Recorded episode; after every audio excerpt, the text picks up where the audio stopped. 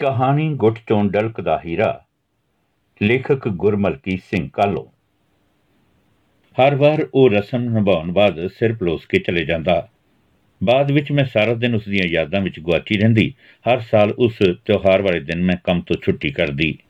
3 ਸਾਲ ਪਹਿਲਾਂ ਜਦ ਮੈਨੇਜਰ ਛੁੱਟੀ ਦੇਣ ਤੋਂ ਟਾਲ ਮਟੋਲ ਕਰਨ ਲੱਗਾ ਤਾਂ ਪਤਾ ਨਹੀਂ ਮੇਰੇ ਅੰਦਰੋਂ ਪੱਕੀ ਛੁੱਟੀ ਕਰ ਜਾਣ ਦੀ ਧਮਕੀ ਦੇਣ ਦਾ ਹੌਸਲਾ ਕਿੱਥੋਂ ਉਮੜ ਆਇਆ ਸੀ। ਹਾਲਾਂਕਿ ਮੈਂ ਜਾਣਦੀ ਸੀ ਕਿ ਵਿਸ਼ਵ ਮੰਦੀ ਦੇ ਉਸ ਦੌਰ ਵਿੱਚ ਨਵੇਂ ਥਾਂ ਨੌਕਰੀ ਲੱਭਣੀ ਖਾਲਾ ਜੀ ਦਾ ਵਾੜਾ ਨਹੀਂ ਸੀ। ਉਸ ਦੇ ਜਾਂਦਿਆਂ ਹੀ ਪਹਿਲਾ ਫੋਨ ਮੈਂ ਆਪਣੀ ਮਾਮਾ ਨੂੰ ਲਾਇਆ ਸੀ। ਉਹ ਆਪ ਦਰਦਾਂ ਨਾਲ ਵੀ ਨਹੀਂ ਹੋਣ ਦੇ ਬਾਵਜੂਦ ਮੇਰੇ ਦਰਦਾਂ ਨੂੰ ਸ਼ਿੱਦਤ ਨਾਲ ਸਮਝਦੀ ਤੇ ਮਹਿਸੂਸ ਕਰਦੀ ਸੀ। ਮਾਂ ਧੀ ਵਿੱਚ ਬਹੁਤੇ ਪਰਦੇ ਵੀ ਤਾਂ ਨਹੀਂ ਨਾ ਹੁੰਦੇ। ਗੱਲਾਂ ਕਰਦਿਆਂ ਪਤਾ ਹੀ ਨਾ ਲੱਗਦਾ ਕਦ ਘੰਟਾ ਬੀਤ ਗਿਆ ਤੇ ਫੋਨ ਆਪਣੇ ਆਪ ਕੱਟਿਆ ਗਿਆ। ਮੇਰਾ ਫੋਨ 1 ਘੰਟੇ ਤੱਕ ਪਤਾ ਨਹੀਂ ਕਿਵੇਂ ਸੈੱਟ ਹੋ ਗਿਆ ਹੋਇਆ ਸੀ। ਸ਼ਾਮ ਦਾ ਹਨੇਰਾ ਪਸਰਨ ਲੱਗ ਪਿਆ ਸੀ। ਯਾਦ ਆਇਆ ਕਿ ਪਿੰਕੀ ਨੂੰ ਪੁੱਛਣਾ ਬਣਦਾ ਸੀ ਕਿ ਉਹ ਠੀਕ-ਠਾਕ ਪਹੁੰਚ ਗਿਆ। ਕਈ ਮਿੰਟ ਫੋਨ ਲੱਭਦਿਆਂ ਹੀ ਲੱਗ ਗਏ। ਮਾਂ ਦੇ ਫੋਨ ਤੋਂ ਬਾਅਦ ਗਲਤੀ ਨਾਲ ਫੋਨ ਫ੍ਰਿਜ ਉੱਪਰ ਰੱਖਿਆ ਗਿਆ ਸੀ। ਪਿੰਕੀ ਦਾ ਨੰਬਰ ਡਾਇਲ ਕਰਨ ਲੱਗੀ ਤਾਂ ਚੜੇ ਹੋਏ ਕਿੰਨੇ ਸਾਰੇ ਮੈਸੇजेस ਉੱਤੇ ਨਜ਼ਰ ਪੈ ਗਈ। ਦੋ ਮੈਸੇजेस ਪਿੰਕੀ ਦੇ ਸਨ। ਇੱਕ 2.5 ਘੰਟੇ ਪਹਿਲਾਂ ਦਾ ਅੱਧਾ ਪੈਂਡਾ ਮੁੱਕਣ ਦਾ ਸੀ ਤੇ ਦੂਜਾ ਕੁਝ ਮਿੰਟ ਹੋਏ ਘਰ ਪਹੁੰਚਣ ਬਾਰੇ ਸੀ। ਮੈਨੂੰ ਆਪਣੇ ਆਪ ਤੇ ਗੁੱਸਾ ਆਇਆ। ਕੀ ਸੋਚੂ? ਐਨੀ ਕੁ ਪਰਵਾਹ ਹੈ ਉਸਦੀ। ਤੜਕੇ ਚੱਲ ਕੇ 5 ਘੰਟੇ ਕਾਰ ਚਲਾ ਕੇ ਉਹ ਆਪਣਾ ਫਰਜ਼ ਨਿਭਾਉਣ ਤੇ ਮੈਨੂੰ ਅਹਿਸਾਸ ਕਰਾਉਣ ਆਇਆ ਸੀ ਕਿ ਮਾਪਿਆਂ ਤੋਂ ਦੂਰ ਮੈਂ ਇੱਥੇ ਇਕੱਲੀ ਨਹੀਂ। ਪਰ ਮੈਂ ਕਮਲੀ ਉਸ ਨਾਲ ਗੱਲੀ ਲੱਗੀ ਰਹੀ ਸਾਰਾ ਟਾਈਮ ਚੱਜ ਨਾਲ ਰੋਟੀ ਵੀ ਨਾ ਖਵਾ ਸਕੀ। ਉਸਨੇ ਵੀ ਤਕਾਲੀ ਪਾਈ ਹੋਈ ਸੀ ਨਾ ਵਾਪਸ ਜਾਣ ਦੀ। ਪਰ ਉਹ ਵੀ ਕੀ ਕਰਦਾ? ਟਾਈਮ ਸਿਰ ਪਹੁੰਚਣ ਦੀ ਉਸਦੀ ਆਦਤ ਬਾਰੇ ਮੈਂ ਜਾਣਦੀ ਹਾਂ। ਪਤਾ ਨਹੀਂ ਇਹੋ ਜੇ ਕਿੰਨੇ ਹੋਰ ਸਵਾਲ ਮੈਂ ਆਪਣੇ ਆਪ ਨੂੰ ਕਰੀ ਗਈ। ਫਿਰ ਤੋਂ ਅਤੀਤ ਦੀਆਂ ਯਾਦਾਂ ਵਿੱਚ ਕਦ ਕਿਰ ਗਈ, ਪਤਾ ਹੀ ਨਾ ਲੱਗਾ। ਮਾਮਾ ਦੱਸਦੇ ਸੀ ਕਿ ਸੌਣ ਮਹੀਨੇ ਦਾ ਚੌਥਾ ਦਿਨ ਸੀ। ਉਧਰੋਂ ਸੂਰਜ ਦੀਆਂ ਕਿਰਨਾਂ ਬਾਰੀ ਦੀ ਝੀਤ ਵਿੱਚੋਂ ਅੰਦਰ ਲੰਘ ਆਈਆਂ ਤੇ ਇਧਰੋਂ ਮੇਰੀ ਆਵਾਜ਼ ਦਾਈ ਤੋਂ ਪਹਿਲਾਂ ਹੀ ਬਾਹਰ ਸੁਣ ਗਈ ਸੀ। ਬੀਬੀ ਦੇ ਕੰਨਾਂ ਨੇ ਆਵਾਜ਼ ਹੀ ਪਛਾਣ ਕੇ ਕਹਤਾ ਸੀ, ਹੋਰ ਨਸਿਆ, ਬਹਿ ਜਾ ਆਰਾਮ ਨਾਲ। ਪਾਪਾ ਵਾਂਗ ਅਸੀਂ ਦਾਦੀ ਨੂੰ ਬੀਬੀ ਕਹਿਣ ਲੱਗ ਪਏ ਸੀ। ਮੇਰੇ ਪਾਪਾ ਆਰਾਮ ਨਾਲ ਬੈਠਣ ਵਾਲੇ ਨਹੀਂ ਸੀ।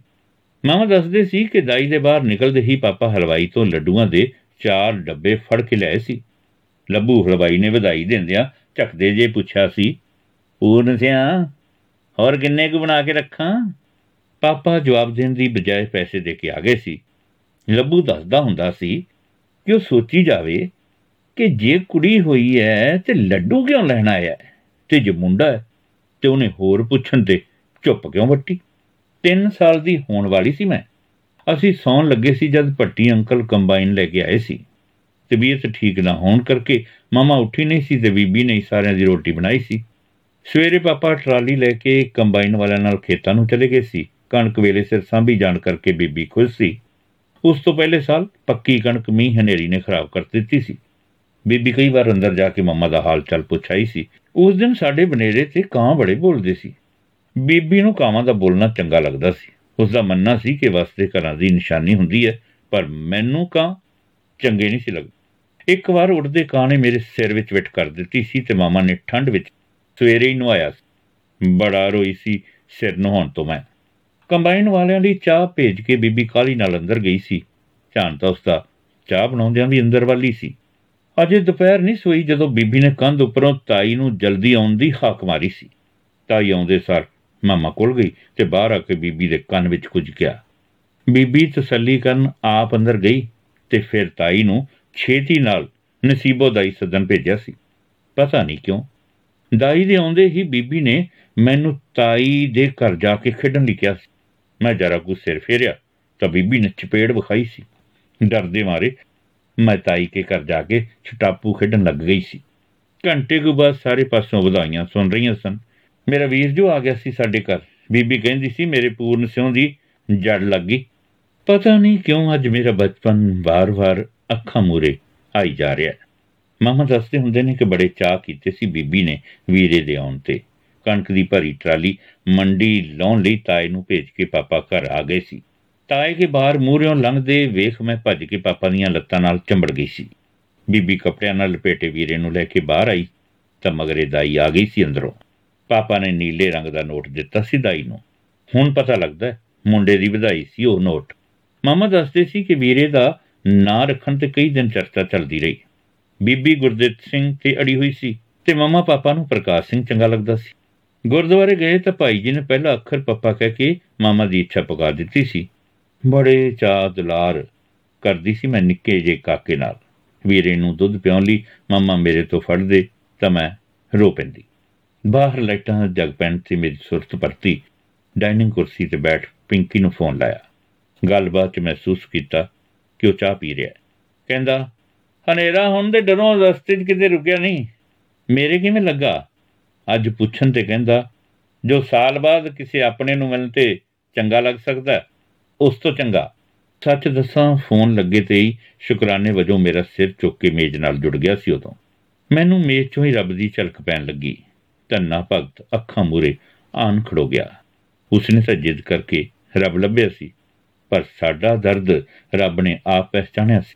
ਅਗਲੇ ਪਲ ਮੈਂ ਆਪਣੇ ਆਪ ਨੂੰ ਅੰਮ੍ਰਿਤਸਰ ਦਰਬਾਰ ਸਾਹਿਬ ਦੀ ਪ੍ਰਕਰਮਾ ਵਿੱਚ ਖੜੀ ਮਹਿਸੂਸ ਕੀਤਾ। ਹਜ਼ਾਰਾਂ ਮੀਲਾਂ ਦੀ ਦੂਰੀ ਸਕਿੰਟਾਂ 'ਚ ਮੁੱਕ ਗਈ। ਅਲਾਹੀ ਨੂਰ ਦੀ ਝਲਕ ਤੋਂ ਰਸ ਭਰੇ ਕੀਰਤਨ ਦੀ ਆਵਾਜ਼ ਸੁਣਾਈ ਦੇਣ ਲੱਗੀ। ਲੱਗਿਆ ਜਿਵੇਂ ਗੁਰੂ ਜੀ ਕਹਿ ਰਹੇ ਹੋਣ, ਕੁਝ ਹੋਰ ਮੰਗਣਾ ਹੈ ਤਾਂ ਮੰਗ ਲੈ। ਮੇਰੇ ਹੱਥ ਜੁੜੇ ਹੋਏ ਸੀ। ਜਦ ਮੇਰੇ ਮੂੰਹੋਂ ਨਿਕਲਿਆ, ਸੱਚੇ ਪਾਤਸ਼ਾਹ, ਤੁਸੀਂ ਤੇ ਝੋਲੀ ਵਿੱਚ ਥਾਂ ਹੀ ਨਹੀਂ ਛੱਡੀ, ਹੋਰ ਕੁਝ ਪਵਾ ਸਕਣ ਦੀ? ਅਚਾਨਕ ਪੈਰਾਂ ਦੇ ਖੜਕੇ ਨਾਲ ਮੇਰੀ ਸੁਰਤ ਪਰ ਸਾਹਮਣੇ ਮੇਰੀ ਰੂਮਮੇਟ ਜੋਤੀ ਖੜੀ ਸੀ। ਕਿਸ ਤੋਂ ਝੋਲੀ ਪਰਵਾ ਰਹੀ ਸੀ ਹੁਣੇ? ਉਸ ਦੇ ਸਵਾਲ ਨੇ ਮੈਨੂੰ ਆਪਣੇ ਆਪ ਵਿੱਚ ਕੀਤਾ। ਰਾਤ ਦੇ ਖਾਣ ਪੀਣ ਦਾ ਕੰਮ ਮੁਕਾ ਕੇ ਮੈਂ ਤੇ ਜੋਤੀ ਆਪਣੇ ਆਪਣੇ ਬਿਸਤਰੇ ਮੱਲ ਲਏ, ਕੁਝ ਗੱਲਾਂ ਕੀਤੀਆਂ ਤੇ ਬੱਤੀ ਬੁਝਾ ਦਿੱਤੀ। ਕੱਲ ਨੂੰ ਕੰਮ ਤੇ ਜਾਣ ਦਾ ਫਿਕਰ ਕਰਦਿਆਂ ਰੋਜ਼ ਵਾਂਗ ਫੋਨ ਤੇ ਅਲਾਰਮ ਲਾ ਦਿੱਤਾ, ਪਰ ਨੀਂਦ ਕਿੱਥੇ? ਦੋ ਹੀ ਮੌਕੇ ਹੁੰਦੇ ਨੇ ਜਦ ਨੀਂਦ ਨੇੜੇ ਤੇੜੇ ਨਹੀਂ ਖੜਦੀ। ਖੁਸ਼ੀ ਦੇ ਢੇਰ ਜਾਂ ਦੁੱਖਾਂ ਦੇ ਅੰਬਾਰ। ਆਮ ਤੌਰ ਤੇ ਮੈਂ ਸੌਣ ਵੇਲੇ ਉੱਪਰ ਲਿਆ ਕੰਬਲ ਜਾਂ ਚਾਦਰ ਗਲੇ ਤੱਕ ਰੱਖਦੀ ਹਾਂ, ਪਰ ਉਸ ਦਿਨ ਚਾਦਰ ਸਿਰ ਤੇ ਖਿੱਚ ਲਈ ਸੀ। ਜੋਤੀ ਨੇ ਦੱਸਿਆ ਸੀ ਕਿ ਅੱਜ ਉਹਦੇ ਸਟੋਰ ਤੇ ਗਾਹਕਾਂ ਦੀ ਕਾਫੀ ਭੀੜ ਰਹੀ ਸੀ। ਥੱਕੀ ਹੋਣ ਕਰ ਉਹ ਪੈਂਦੇ ਸਾਰੀ ਸੌਂ ਗਈ ਸੀ। ਯਾਦਾਂ ਵਿੱਚ ਗਵਾਚਣ ਦਾ ਸਮਾਂ ਕਿਸੇ ਨੂੰ ਯਾਦ ਨਹੀਂ ਰਹਿੰਦਾ। ਇਸ ਬੁਝਾਰਤ ਦਾ ਜਵਾਬ ਤਾਂ ਬ੍ਰਹਮ ਗਿਆਨੀ ਵੀ ਨਹੀਂ ਦੇ ਸਕੇ। ਪਤਾ ਹੀ ਨਾ ਲੱਗਾ, ਕਦ ਮਨ ਵਿੱਚ ਉਹੀ ਫਿਲਮ ਉੱਥੋਂ ਹੀ ਚੱਲਣ ਲੱਗ ਪਈ, ਜਿੱਥੋਂ ਜੋਤੀ ਦੇ ਆਉਣ ਕਾਰਨ ਪੌਜ ਹੋ ਗਈ ਸੀ। ਵੀਰੇ ਪ੍ਰਕਾਸ਼ ਤੋਂ ਡੇਢ ਕੁ ਸਾਲ ਬਾਅਦ ਰਿੰਪੀ ਆ ਗਈ ਸੀ। ਕਿੰਨੇ ਚੰਗੇ ਦਿਨ ਸਨ। ਤਿੰਨੇ ਭੈਣ ਭਰਾ ਚੌਥੀ, ਦੂਜੀ ਤੇ ਨਰਸਰੀ ਵਿੱਚ ਇਕੱਠੇ ਜਾਂਦੇ ਹੁੰਦੇ ਸੀ ਸਕੂਲੇ। ਰਿੰਪੀ ਨੂੰ ਛੁੱਟੀ ਜਲਦੀ ਹੋਣ ਕਾਰਨ ਉਸ ਸਾਡੀ ਛੁੱਟੀ ਹੋਣ ਤੱਕ ਉੱਥੇ ਖੜੇ ਰਹਿਣਾ ਤੇ ਅਸੀਂ ਇਕੱਠੇ ਬੱਸ ਵਿੱਚ ਮੁੜਦੇ ਸਾਂ। ਕਈ ਵਾਰ ਮਾਮਾ ਤੋਂ ਕੱਪੜੇ ਬਦਲਾਉਣ ਵਿੱਚ ਪਹਿਲ ਕਰਨ ਤੋਂ ਸੀ ਲੜ ਪੈਂਦੇ। ਖਾਣ ਪੀਣ ਵਾਲੀ ਮੇਜ਼ ਤੇ ਇਕੱਠੇ ਸਜਦੇ ਬੇਸ਼ੱਕ ਮਾਮਾ ਸਾਨੂੰ ਇੱਕ ਦੂਜੇ ਦੀ ਪਲੇਟ ਵਿੱਚ ਠੁੰਗੇ ਮਾਰਨ ਤੋਂ ਵਰਜਦੇ ਸਨ, ਪਰ ਮੈਂ ਆਪਣੀ ਪਲੇਟ ਚੋਂ ਕੁਝ ਨਾ ਕੁਝ ਪਿੰਕੀ ਦੀ ਪਲੇਟ ਵਿੱਚ ਜ਼ਰੂਰ ਪਾ ਦਿੰਦੀ। ਖਿਆਲ ਰੱਖਣਾ ਕਿ ਸਾਡਾ ਵੀਰਾ ਭੁੱਖਾ ਨਾ ਰਹਿ ਜਾਏ। ਪਿੰਕੀ 7ਵੀਂ ਤੇ ਮੈਂ 9ਵੀਂ ਪਾਸ ਕਰਕੇ ਅਗਲੀਆਂ ਜਮਾਤਾਂ 'ਚ ਗਏ ਸੀ ਉਦੋਂ। ਕੁਝ ਦਿਨ ਬਾਅਦ ਪਤਾ ਨਹੀਂ ਕਿਸੇ ਚੰਦਰੇ ਦੀ ਨਜ਼ਰ ਲੱਗੀ ਸਾਡੀਆਂ ਖੁਸ਼ੀਆਂ ਨੂੰ। ਗਰਮੀਆਂ ਸੀ। ਵੀਰਾ ਸਾਡੇ ਖੇਤਾਂ ਕੋਲੋਂ ਲੰਘਦੀ ਨਹਿਰ ਵਿੱਚ ਨਹਾਉਣ ਚਲੇ ਗਿਆ ਸੀ ਦੋਸਤਾਂ ਦੇ ਨਾਲ। ਉਂਝ ਤੇ ਮਾਮਾ ਤੋਂ ਪੁੱਛ ਕੇ ਗਿਆ ਸੀ, ਨਹਿਰ ਬਹੁਤ ਡੂੰਗੀ ਨਾ ਹੋਣ ਕਾਰਨ ਖਤਰਾ ਨਹੀਂ ਸੀ ਸਮਝਿਆ ਜਾਂਦਾ, ਪਰ ਪਤਾ ਨਹੀਂ ਕੀ ਪਾਣਾ ਵਾਪਰਿਆ ਉੱਥੇ। ਸਾਡਾ ਵੀਰਾ ਸਾਨੂੰ ਰੋਂਦਿਆਂ ਛੱਡ ਗਿਆ। ਮਾਮਾ ਪਾਪਾ ਦਾ ਲੱਕ ਟੁੱਟ ਗਿਆ। ਕਈ ਦਿਨ ਸਾਡੇ ਘਰ ਚੁੱਲ੍ਹਾ ਨਹੀਂ ਸੀ ਤਪਿਆ। ਚੁੱਲ੍ਹੇ ਵੀ ਤਾਂ ਹਮੀਦਾਂ ਤੇ ਹੀ ਤਪਦੇ ਨੇ। ਸਾਡੇ ਤਾਂ ਸਾਰੇ ਪੱਲੇ ਹਮੀਦਾਂ ਪੱਖੋਂ ਖਾਲੀ ਕਰਕੇ ਹਨੇਰਾ ਪਸਾਰ ਗਿਆ ਸੀ। ਸਾਡਾ ਪ੍ਰਕਾਸ਼ ਸਿੰਘ ਕਈ ਦਿਨ ਮੇਰਾ ਸਕੂਲ ਜਾਣ ਨੂੰ ਮਨ ਨਾ ਕੀਤਾ ਤੇ ਨਾ ਹੀ ਮਾਪਿਆਂ ਨੇ ਜਾਣ ਲਈ ਕਹਿਣ ਦੀ ਹਿੰਮਤ ਕੀਤੀ। ਪਿੰਕੀ ਦੇ ਵਿਛੋੜੇ ਨੇ ਸਭ ਦੇ ਮਨਾਂ ਦੇ ਦੀਵੇ ਬੁਝਾ ਦਿੱਤੇ ਸੀ। ਖੈਰ, ਕਹਿੰਦੇ ਨੇ ਨਾ ਸਮਾਂ ਬਲਵਾਨ ਹੁੰਦਾ ਹੈ। ਜ਼ਖਮ ਲਾਉਂਦਾ ਵੀ ਆ ਤੇ ਬਾਅਦ ਵਿੱਚ ਭਰਨ ਵੀ ਲੱਗ ਜਾਂਦਾ ਹੈ। ਸਾਡੀ ਜ਼ਿੰਦਗੀ ਆਪਣੀ ਲੀਹੇ ਚੜਨ ਲੱਗੀ। ਮੈਂ ਹਰ ਸਾਲ ਰਖੜੀ ਵਾਲੇ ਦਿਨ ਸੋਹਣੀ ਜੀ ਰਖੜੀ ਲੈ ਕੇ ਵੀਰੇ ਦੀ ਉਡੀਕ ਕਰਦੀ ਤੇ ਰਾਤ ਨੂੰ ਸੰਦੂਖ ਵਿੱਚ ਰੱਖ ਦਿੰਦੀ। ਸਾਲ ਦਰ ਸਾਲ ਰਖੜੀਆਂ ਦੀ ਗਿਣਤੀ ਵੱਧਦੀ ਗਈ। ਕਾਲਜ ਪਾਸ ਕਰਕੇ ਮੈਂ ਆਈਲਟਸ ਕੀਤੀ ਤੇ ਕੈਨੇਡਾ ਪਹੁੰਚ ਗਈ। ਥੋੜੇ ਦਿਨਾਂ ਬਾਅਦ ਥੋਕ ਵਸਤਾਂ ਵਾਲੇ ਗੋਰਿਆਂ ਦੇ ਵੱਡੇ ਸਟੋਰ ਵਿੱਚ ਕੰਮ ਮਿਲ ਗਿਆ। ਅੰਗਰੇਜ਼ੀ ਉੱਤੇ ਮੇਰੀ ਪਕੜ ਚੰਗੀ ਹੋਣ ਅਤੇ ਬੋਲਚਾਲ ਦੇ ਸਲੀਕੇ ਕਾਰਨ ਸਾਲ ਕੁ ਬਾਅਦ ਸੁਪਰਵਾਈਜ਼ਰ ਬਣਾ ਦਿੱਤੀ ਗਈ। ਮੇਰੀ ਡਿਊਟੀ ਕੰਮ ਹੱਥੀ ਕਰਨ ਦੀ ਬਜਾਏ ਹੋਰਾਂ ਦੇ ਹੱਥਾਂ ਤੋਂ ਵੱਧ ਕੰਮ ਲੈਣਾ ਹੋ ਗਈ। ਹੋਰਾਂ ਨਾਲ ਪਹਿਲਾਂ ਵਰਗਾ ਮੇਲ ਮਿਲਾਪ ਘਟਾਉਣਾ ਪਿਆ। ਤਰੱਕੀ ਮੌਕੇ ਸਿਖਲਾਈ ਦੌਰਾਨ ਅਧੀਨ ਕਾਮਿਆਂ ਤੋਂ ਥੋੜੀ ਦੂਰੀ ਬਣਾ ਕੇ ਰੱਖਣ ਦੇ ਫਾਇਦੇ ਗਿਣਾਏ ਗਏ ਸੀ। ਮੇਰੀ ਲਿਸਟ ਵਿੱਚ ਉਸ ਦਾ ਨਾਮ ਪ੍ਰਿਤਪਾਲ ਸਿੰਘ ਸੀ, ਪਰ ਦੋਸਤ ਉਸ ਨੂੰ ਪਾਲ ਕਹਿ ਕੇ ਬੁਲਾਉਂਦੇ। ਹੋਰਾਂ ਨੂੰ ਤਾਂ ਕਈ ਵਾਰ ਕਹਿਣਾ ਪੈਂਦਾ ਸੀ, ਪਰ ਉਸਨੇ ਕੰਮ ਠੀਕ ਜਾਂ ਤੇਜ਼ ਕਰਨ ਬਾਰੇ ਕਹਿਣ ਦੇ ਮੌਕੇ ਦੀ ਨੌਬਤ ਹੀ ਨਾ ਕਦੇ ਆਉਣ ਦਿੱਤੀ। ਸਿਰ ਸੁੱਟ ਕੇ ਲੱਗਾ ਰਹਿੰਦਾ, ਨਾ ਉਹ ਸਵੇਰੇ ਲੇਟ ਹੁੰਦਾ, ਨਾ ਲੰਚ ਟਾਈਮ ਮਕਾਉਣ ਵਿੱਚ ਦੇਰੀ ਕਰਦਾ ਮੈਂ ਉਸ ਨੂੰ ਛੁੱਟੀ ਤੋਂ ਪਹਿਲਾਂ ਘੜੀ ਵੱਲ ਝਾਕਦੇ ਕਦੇ ਨਹੀਂ ਸੀ ਵੇਖਿਆ। ਉਸ ਦੀ ਸ਼ਿਫਟ 1 ਘੰਟਾ ਪਹਿਲਾਂ ਸ਼ੁਰੂ ਤੇ ਖਤਮ ਹੋਣ ਬਾਰੇ ਮੈਂ ਮੈਨੇਜਰ ਤੋਂ ਪਤਾ ਕਰ ਲਿਆ ਸੀ ਕਿ ਸ਼ਾਮ ਦੀ ਕਲਾਸ ਲਾਉਣ ਕਾਰਨ ਉਸ ਦੀ ਮਜਬੂਰੀ ਸੀ, ਜਿਸ ਦੀ ਉਸਨੇ ਆਗਿਆ ਲਈ ਹੋਈ ਸੀ। ਮੇਰੇ ਨਾਲ ਉਹ ਪਹਿਲੀ ਵਾਰ ਬੋਲਿਆ ਸੀ ਉਸ ਦਿਨ। ਉਹ ਸੀਨ ਅਜੇ ਅੱਖਾਂ ਵਿੱਚ ਤਰੋਤਾਜ਼ਾ ਹੈ। ਲੰਚ ਟਾਈਮ ਖਤਮ ਹੋਣ ਤੋਂ 3-4 ਮਿੰਟ ਪਹਿਲਾਂ ਆਇਆ ਸੀ ਮੇਰੀ ਮੇਜ਼ ਕੋਲ। ਚੱਕਦੇ ਚੱਕਦੇ ਪੁੱਛਿਆ ਸੀ ਉਸਨੇ, ਉਸੇ ਸਵਾਲਾਂ ਨੇ ਕਿੰਨਾ ਤੜਪਾ ਦਿੱਤਾ ਸੀ ਮੇਰਾ ਮਨ। ਰੱਬ ਪ੍ਰਤੀ ਰੋਸ ਦਾ ਭਾਂਬੜ ਮਚ ਗਿਆ ਸੀ ਮੇਰੇ ਅੰਦਰ। ਮੇਰੀ ਚੁੱਪ ਵੇਖ ਨਿਰਾਸ਼ਤਾ ਦੀ ਪੰਡ ਬਨ ਕੇ ਉਹ ਤੁਰਨੀ ਲੱਗਾ ਸੀ ਜਦ ਮੈਂ ਸਾਹਮਣੇ ਬੈਠਣ ਲਈ ਕਿਹਾ, ਮੈਂ ਕੀ ਜਾਣਾ ਕਿ ਉਹ ਉਸੇ ਰੱਬ ਦਾ ਦੂਤ ਸੀ ਜਿਸ ਨੂੰ ਮੈਂ ਹੁਣੇ ਕੋਸ ਰਹੀ ਸੀ। ਅਗਲੇ ਮਿੰਟ ਮੇਰੀ ਨਜ਼ਰ ਉਸ ਦੇ ਚਿਹਰੇ ਤੇ ਗੱਡੀ ਗਈ। ਮੈਂ ਅੱਖਾਂ ਝਪਕਣਾ ਭੁੱਲ ਗਈ ਸੀ। ਆਖਰ ਜੀਬ ਨੇ ਹਰਕਤ ਕੀਤੀ, ਹਾਂ, ਕੀ ਕਹਿ ਰਹੇ ਸੀ ਤੁਸੀਂ?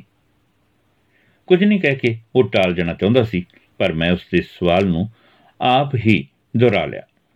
ਤੁਸੀਂ ਇਸ ਰਖੜੀ ਬਾਰੇ ਪੁੱਛਿਆ ਸੀ ਨਾ ਕੁਝ? ਮੇਰੇ ਬੋਲਾਂ ਵਿੱਚ ਮਿਠਾਸ ਭਰ ਗਈ ਸੀ। ਅਸਲ ਵਿੱਚ ਰਖੜੀ ਵਾਲਾ ਦਿਨ ਹੋਣ ਕਾਰਨ ਸਵੇਰੇ ਸਟੋਰ ਤੋਂ ਖਰੀਦੀ ਰਖੜੀ ਮੇਰੀ ਜੇਬ ਤੋਂ ਕੁਝ ਬਾਹਰ ਹੋਣ ਕਾਰਨ ਦਿਸਦੀ ਸੀ। ਉਸਨੇ ਅਨੁਮਾਨ ਲਾਇਆ ਸੀ ਕਿ ਸ਼ਾਇਦ ਮੈਂ ਸਵੇਰੇ ਆਪਣੇ ਭਰਾ ਨੂੰ ਬੰਨ ਕੇ ਨਹੀਂ ਆਈ ਤੇ ਹੁਣ ਛੁੱਟੀ ਛੇਤੀ ਕਰਕੇ ਜਾਊਂਗੀ।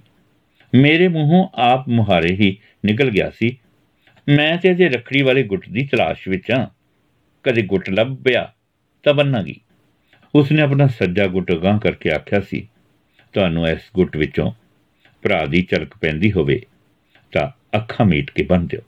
ਕਿੱਡਾ ਵੱਡਾ ਸਵਾਲ ਕਰ ਗਿਆ ਸੀ ਉਹ।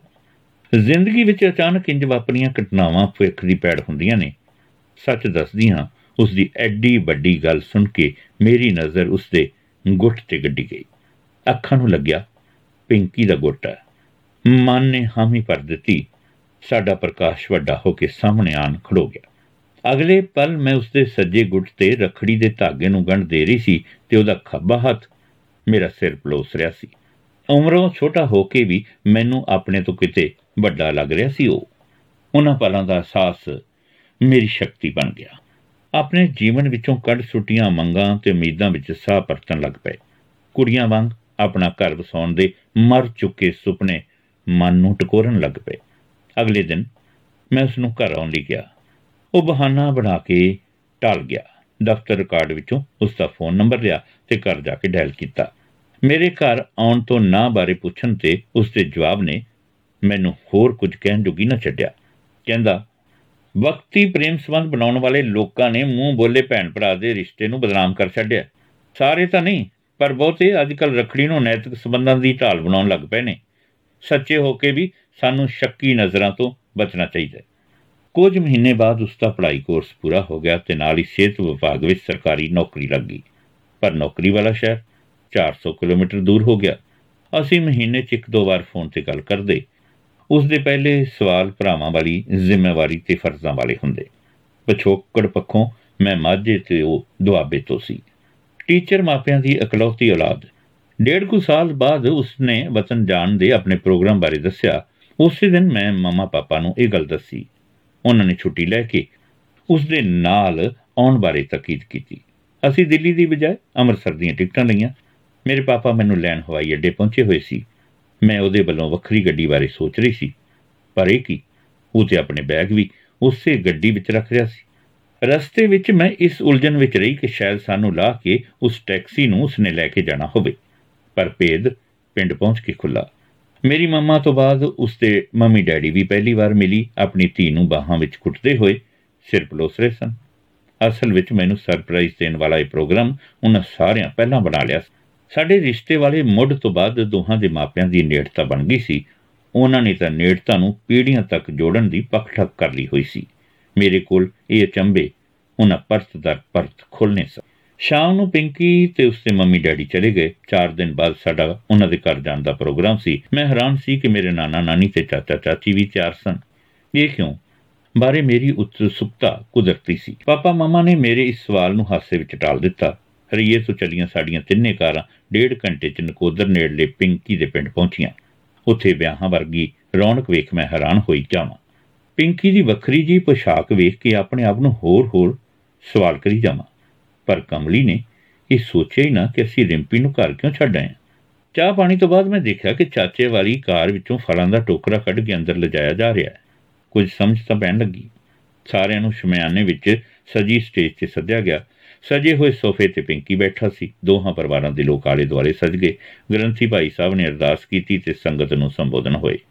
ਹੁਣ ਸ਼ਗਨ ਦੀ ਰਸਮ ਤੋਂ ਪਹਿਲਾਂ ਪਰਮਿੰਦਰ ਸਿੰਘ ਦੀ ਵੱਡੀ ਭੈਣ ਹਰਪ੍ਰੀਤ ਕੌਰ ਸਰੋਪਾ ਪਾਏਗੀ ਤੇ ਸ਼ਗਨ ਦੀ ਰਸਮ ਵਿੱਚ ਲੜਕੀ ਪਰਿਵਾਰ ਦੀ ਅਗਵਾਈ ਕਰੇਗੀ। ਪਿੰਕੀ ਨੇ ਖੜੇ ਹੋ ਕੇ ਸਿਰ ਝੁਕਾ ਕੇ ਸਰੋਪਾ ਪਵਾਇਆ ਤੇ ਇਸ਼ਾਰਾ ਹੁਣ ਤੇ ਬੈਠ ਗਿਆ। ਮੈਂ ਉਸ ਦੇ ਕੰਨ ਕੋਲ ਹੋ ਕੇ ਮਾਜਰੇ ਬਾਰੇ ਪੁੱਛਣ ਹੀ ਲੱਗੀ ਸੀ ਕਿ ਮੇਰੇ ਮਾਮਾ ਪਾਪਾ, ਨਾਨਾ ਨਾਨੀ ਤੇ ਚਾਚਾ ਚਾਚੀ ਜੀ ਸ਼ਗਨ ਦੇ ਸਮਾਨ ਵਾਲਾ ਥਾਲ ਲੈ ਕੇ ਕੋਲ ਆ ਗਏ। ਪਾਪਾ ਨੇ ਥਾਲ ਉਸ ਦੀ ਝੋਲੀ ਪਾਉਂਦਿਆਂ ਪਹਿਲਾ ਸ਼ੁਹਾਰਾ ਪਿੰਕੀ ਦੇ ਮੂੰਹ ਲਾਉਣ ਲਈ ਮੈਨੂੰ ਕਿਹਾ। ਜਿਵੇਂ ਉਹ ਕਹੀ ਗਏ, ਮੈਂ ਕਰੀ ਤਾਂ ਗਈ ਪਰ ਨਾਲ ਦੀ ਨਾਲ ਮੈਂ ਸ਼ਸ਼ੋ ਪੰਜ ਵਿੱਚ ਤਸਦੀ ਜਾ ਰਹੀ ਸੀ। ਪਿੰਕੀ ਦੀ ਮੰਗਣੀ ਹੋ ਕਿਸ ਨਾਲ ਰਹੀ ਹੈ ਦਾ ਸਵਾਲ ਤੂਫਾਨ ਬਣ ਰਿਹਾ ਸੀ। ਸਾਰੀ ਰਸਮ ਹੋ ਗਈ, ਵਧਾਈਆਂ ਮਿਲਣ ਲੱਗੀਆਂ। ਆਖਰ ਭਾਈ ਜੀ ਵੱਲੋਂ ਸੰਪੂਰਨਤਾ ਦੀ ਅਰਦਾਸ ਮੌਕੇ ਪਤਾ ਲੱਗਾ ਕਿ ਮੇਰੀ ਨਿੱਕੀ ਭੈਣ ਰਿੰਪੀ ਦਾ ਹੱਥ, ਪਿੰਕੀ ਦੇ ਹੱਥ ਫੜਾਉਣ ਵਾਲੀਆਂ ਰਸਮਾਂ ਦੀ ਸ਼ੁਰੂਆਤ ਸੀ। ਯਕੀਨ ਕਰਨਾ, ਉਸ ਦਿਨ ਫਿਰ ਮੈਂ ਆਪਣੇ ਰੱਬ ਦੇ ਦਰਸ਼ਨ ਕੀਤੇ ਸਨ।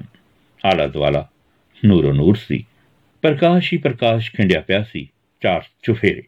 ਪਿੰਕੀ ਦੇ ਸ਼ਗਨ ਦੀ ਰਸਮ ਨਵਾਬ ਵਾਪਸ ਆਉਂਦਿਆਂ ਮੈਂ ਕਾਰ ਵਿੱਚ ਬੈਠਦੇ ਸਾਰ ਪਾਪਾ ਨੂੰ ਸਵਾਲ ਕੀਤਾ ਸੀ ਕਿ ਮੈਨੂੰ ਐਡਾ ਵੱਡਾ ਸਰਪ੍ਰਾਈਜ਼ ਕਿਉਂ ਦਿੱਤਾ? ਉਹਨਾਂ ਮੇਰੀਆਂ ਅੱਖਾਂ ਮੂਹਰੇ ਉਹ ਦ੍ਰਿਸ਼ ਸਿਰ ਤੇ ਦਿੱਤਾ। ਪਿੰਕੀ ਦੀ ਪਹਿਲੀ ਰੱਖੜੀ ਵਾਲੇ ਦਿਨ ਮੇਰੀ ਦੱਸੀ ਹਰ ਗੱਲ ਉਹਨਾਂ ਨੂੰ ਯਾਦ ਸੀ। ਉਸ ਦਿਨ ਪਿੰਕੀ ਨੂੰ ਹੀਰੇ ਵਰਗਾ ਵੀਰ ਕਹਿਣ ਤੇ ਮਮਾ ਨੇ ਪੁੱਛਿਆ ਸੀ, ਤੈਨੂੰ ਉਸ ਦੇ ਹੀਰਾ ਹੋਣ ਦੀ ਪਛਾਣ ਕਿਵੇਂ ਹੋਈ? ਤਾਂ ਮੈਂ ਕਿਹਾ ਸੀ ਉਸ ਦਾ ਹੀਰੇ ਵਰਗਾ ਮਨ ਉਸ ਦੇ ਗੁੱਟ ਚੋਂ ਡਲਕਾ ਮਾਰ ਰਿਹਾ ਸੀ। ਕੋਈ ਦੇਰ ਚੁੱਪ ਰਹਿ ਕੇ ਪਪਾ ਨੇ ਅਗਾਹ ਗੱਲ ਤੋਰੀ। ਕਹਿੰਦੇ, ਉਸ ਦਿਨ ਤੋਂ ਮਹੀਨੇ ਕੁ ਬਾਅਦ ਪਿੰਕੀ ਦੇ ਮੰਮੀ ਡੈਡੀ ਰਹੀਏ ਆਏ। ਬਾਅਦ ਵਿੱਚ ਇੰਨੇ ਕੋਲ ਮਿਲ ਗਏ ਕਿ ਹਰ ਮਹੀਨੇ ਇੱਧਰ ਜਾਂ ਉੱਧਰ ਗੇੜੇ ਲੱਗਣ ਲੱਗ ਪਏ।